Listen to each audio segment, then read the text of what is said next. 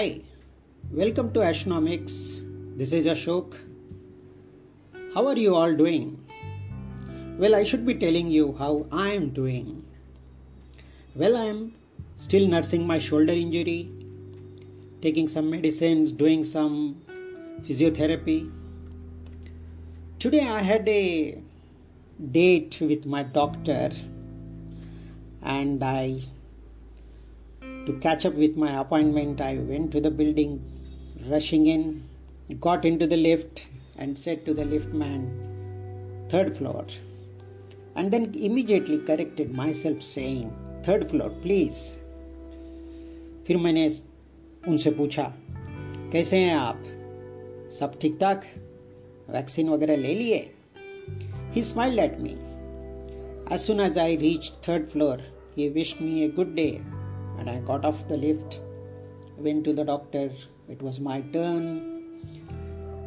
Seeing me, the doctor said, Hey Ashok, you seem to be uh, looking good.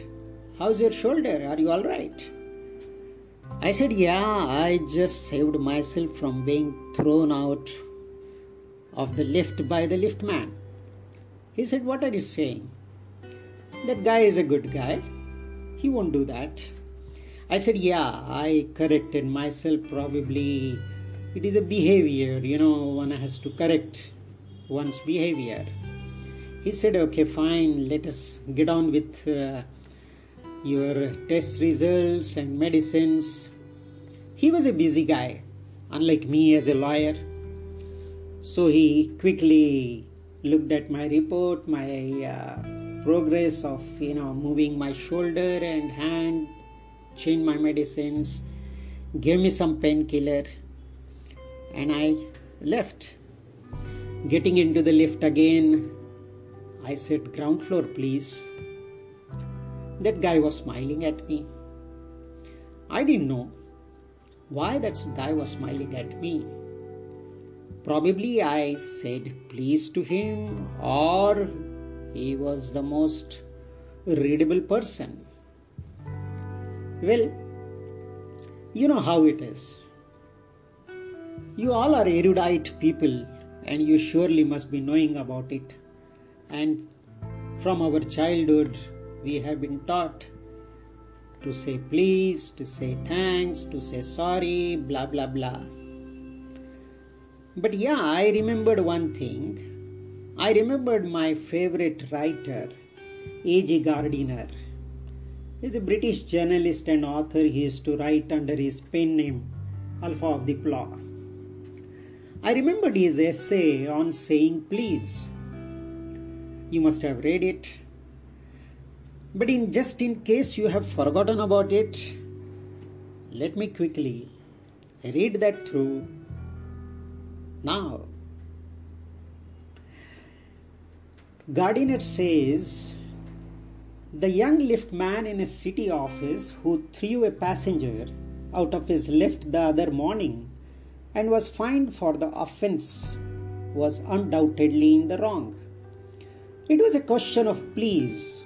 The complainant entering the lift said top. The liftman demanded top please. And this concession being refused, he not only declined to comply with the instruction, but hurled the passenger out of the lift. This, of course, was carrying a comment on manner too far. Discourtesy is not a legal offense, and it does not excuse assault and battery.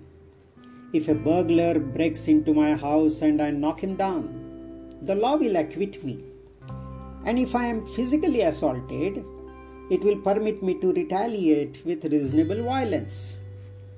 It does this because the burglar and my assistant, assailant have broken quite definite commands of the law.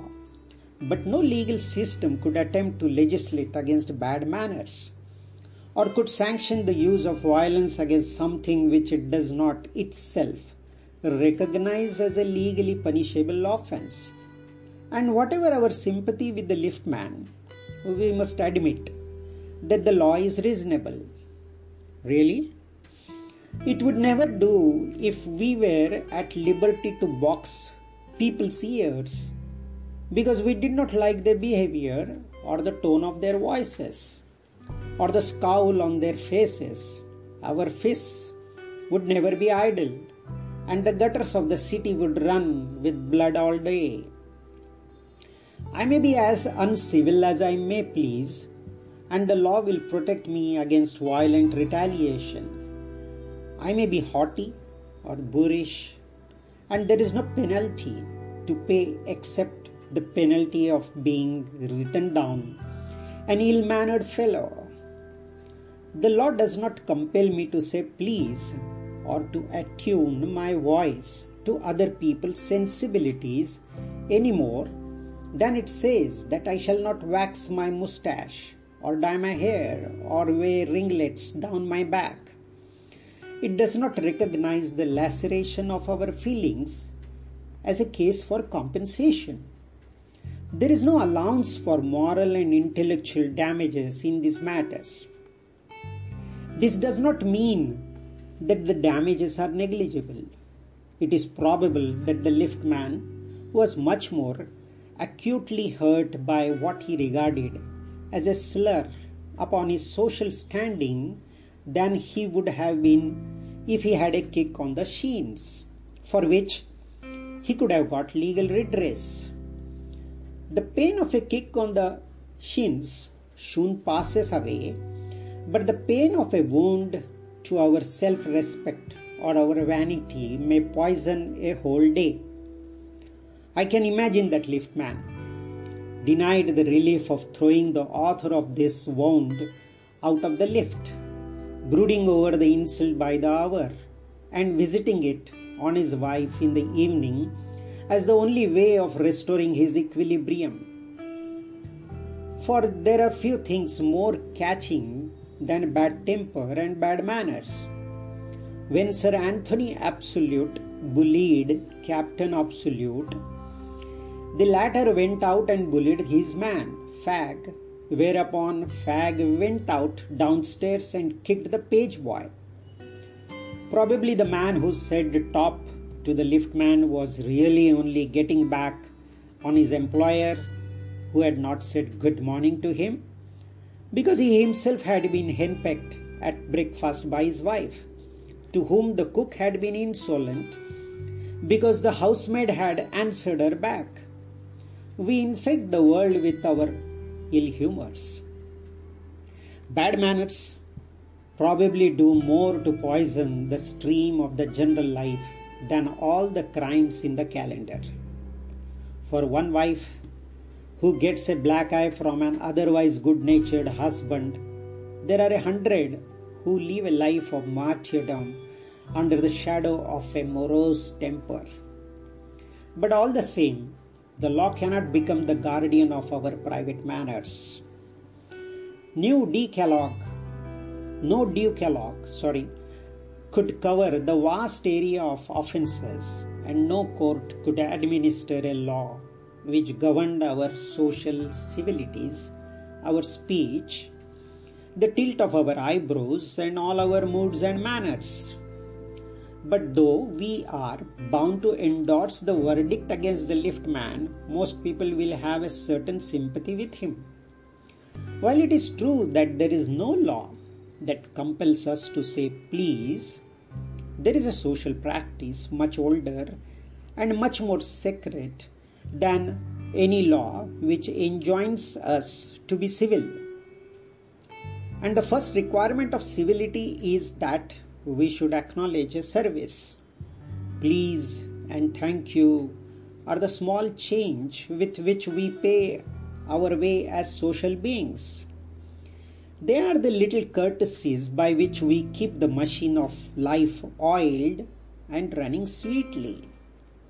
They put our intercourse upon the basis of a friendly cooperation, an easy give and take, instead of on the basis of superiors dictating to inferiors. It is a very vulgar mind that would wish to command where he can have the service for asking and have it with willingness and good feeling instead of resentment. I should like to feature in this connection, my friend, The Polite Conductor. By this discriminating title, I do not intend to suggest a rebuke to conductors generally.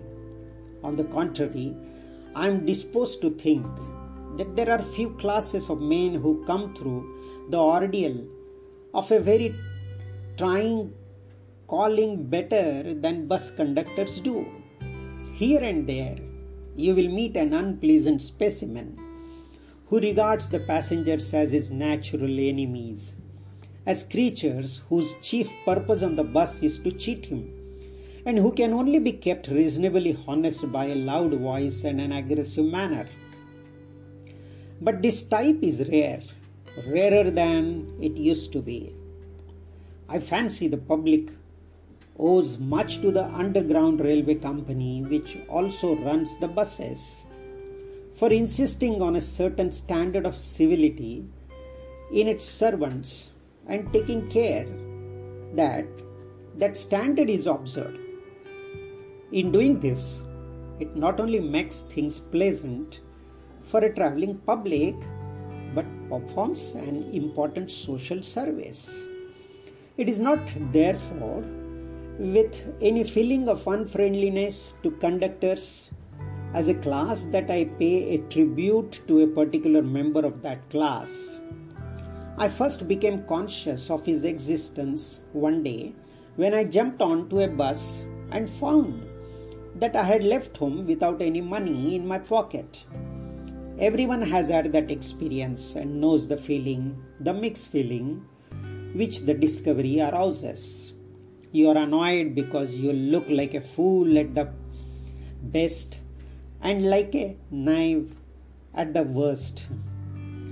You would not be at all surprised if the conductor eyed you coldly as much as to say, Yes, I know the stale old trick. Now then, off you get. And even if the conductor is a good fellow and lets you down easily, you are faced with the necessity of going back and the inconvenience, perhaps, of missing your train or your engagement.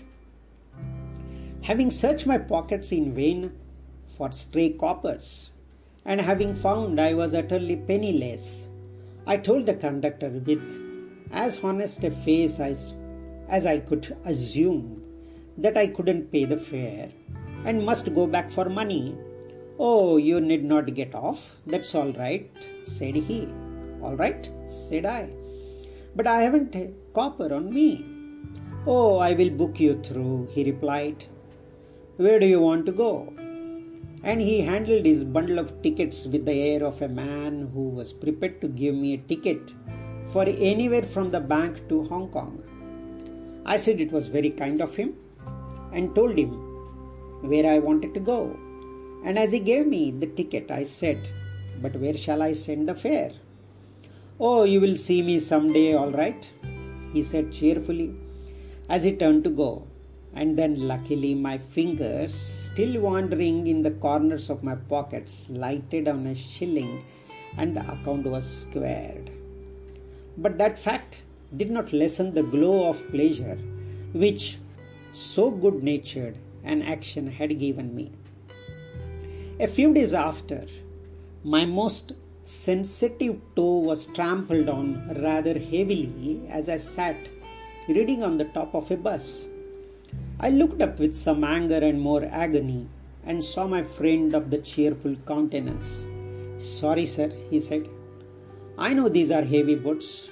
Got them because my own feet get trod on so much. And now I am trading on other people's. Hope I didn't hurt you, sir. He had hurt me, but he was so nice about it that I assured him he hadn't. After this, I began to observe him whenever I boarded his bus and found a curious pleasure in the constant good nature of his bearing. He seemed to have an inexhaustible fund of patience and a gift for making his passengers comfortable. I noticed that if it was raining, he would run up the stairs to give me someone the tip that there was a room inside. With old people, he was as considerate as a son, and with children as solicitous as a father. He had evidently a peculiarity, warm place in his heart for young people, and always indulged in some merry jest with them. If he had a blind man on board, it wasn't enough to set him down safely on the pavement.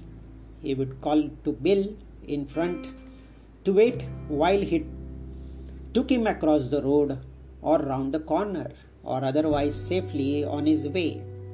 In short, I found that he irradiated such an atmosphere of good temper and kindliness that a journey with him was a lesson in natural courtesy and good manners. What struck me particularly was the ease with which he got through his work. If bad manners are infectious, so also are good manners. If we encounter incivility, most of us are apt to become uncivil. But it is an unusually uncouth person who can be disagreeable with sunny people. It is with manners as with the weather. Nothing clears up my spirits like a fine day, said Keats. And a cheerful person descends on even the gloomiest of us with something of the benediction of a fine day. And so it was always fine weather on the polite conductor's bus, and his own civility his conciliatory address and a good humored bearing infected his passengers. In lightening their spirits, he lightened his own task. His gaiety was not a wasteful luxury but a sound investment. I have missed him from my bus route of late. But I hope that only means that he has carried his sunshine on to another road it cannot be too widely diffused in a rather drab world. And I make no apologies for writing a panegyric on an unknown bus conductor. If Wordsworth could gather lessons of wisdom from the poor leech gatherer on the lonely moor, I see no reason why lesser people should not take lessons in conduct from one who shows how a very modest calling may be dignified by good temper and kindly feeling. It is a matter of general agreement that the war has had a chilling effect upon those little everyday civilities of behavior that sweeten the general air. We must get those civilities back if we are to make life kindly and tolerable for each other. We cannot get them back by invoking the law. The policeman is a necessary symbol, and the law is a necessary institution for a society that is still somewhat lower than the angels. But the law can only protect us against material attack, nor will the liftman's way of meeting moral affront by physical violence help us to restore the civilities. I suggest to him that he would have had a more subtle and effective revenge if he had treated the gentleman who would not say please with elaborate politeness. He would have had the victory not only over the boor but over himself, and that is a victory that counts. The polite man may lose the material advantage, but he always has a spiritual victory. I comment to the lift man a story of Chesterfield. In his time, the London streets were without the pavements of today, and the man who took the wall had the driest footing. I never give the wall to a scoundrels, said a man who met Chesterfield one day in the street. I always do, said Chesterfield, stepping with a bow into the road. I hope the liftman will agree that his revenge was much more sweet than if he had flung the fellow into the mud. Yeah, I saved myself, isn't it? And I am feeling good. I don't know whether it is the medicine that is working or Recollecting the essay by A.G. Gardiner. If you want to read more of his essays, just rush to archive.com and get hold of his book, download it and read it. Alpha of the Plough or Leaves in the Wind. See you soon, guys. Have a nice day. Bye.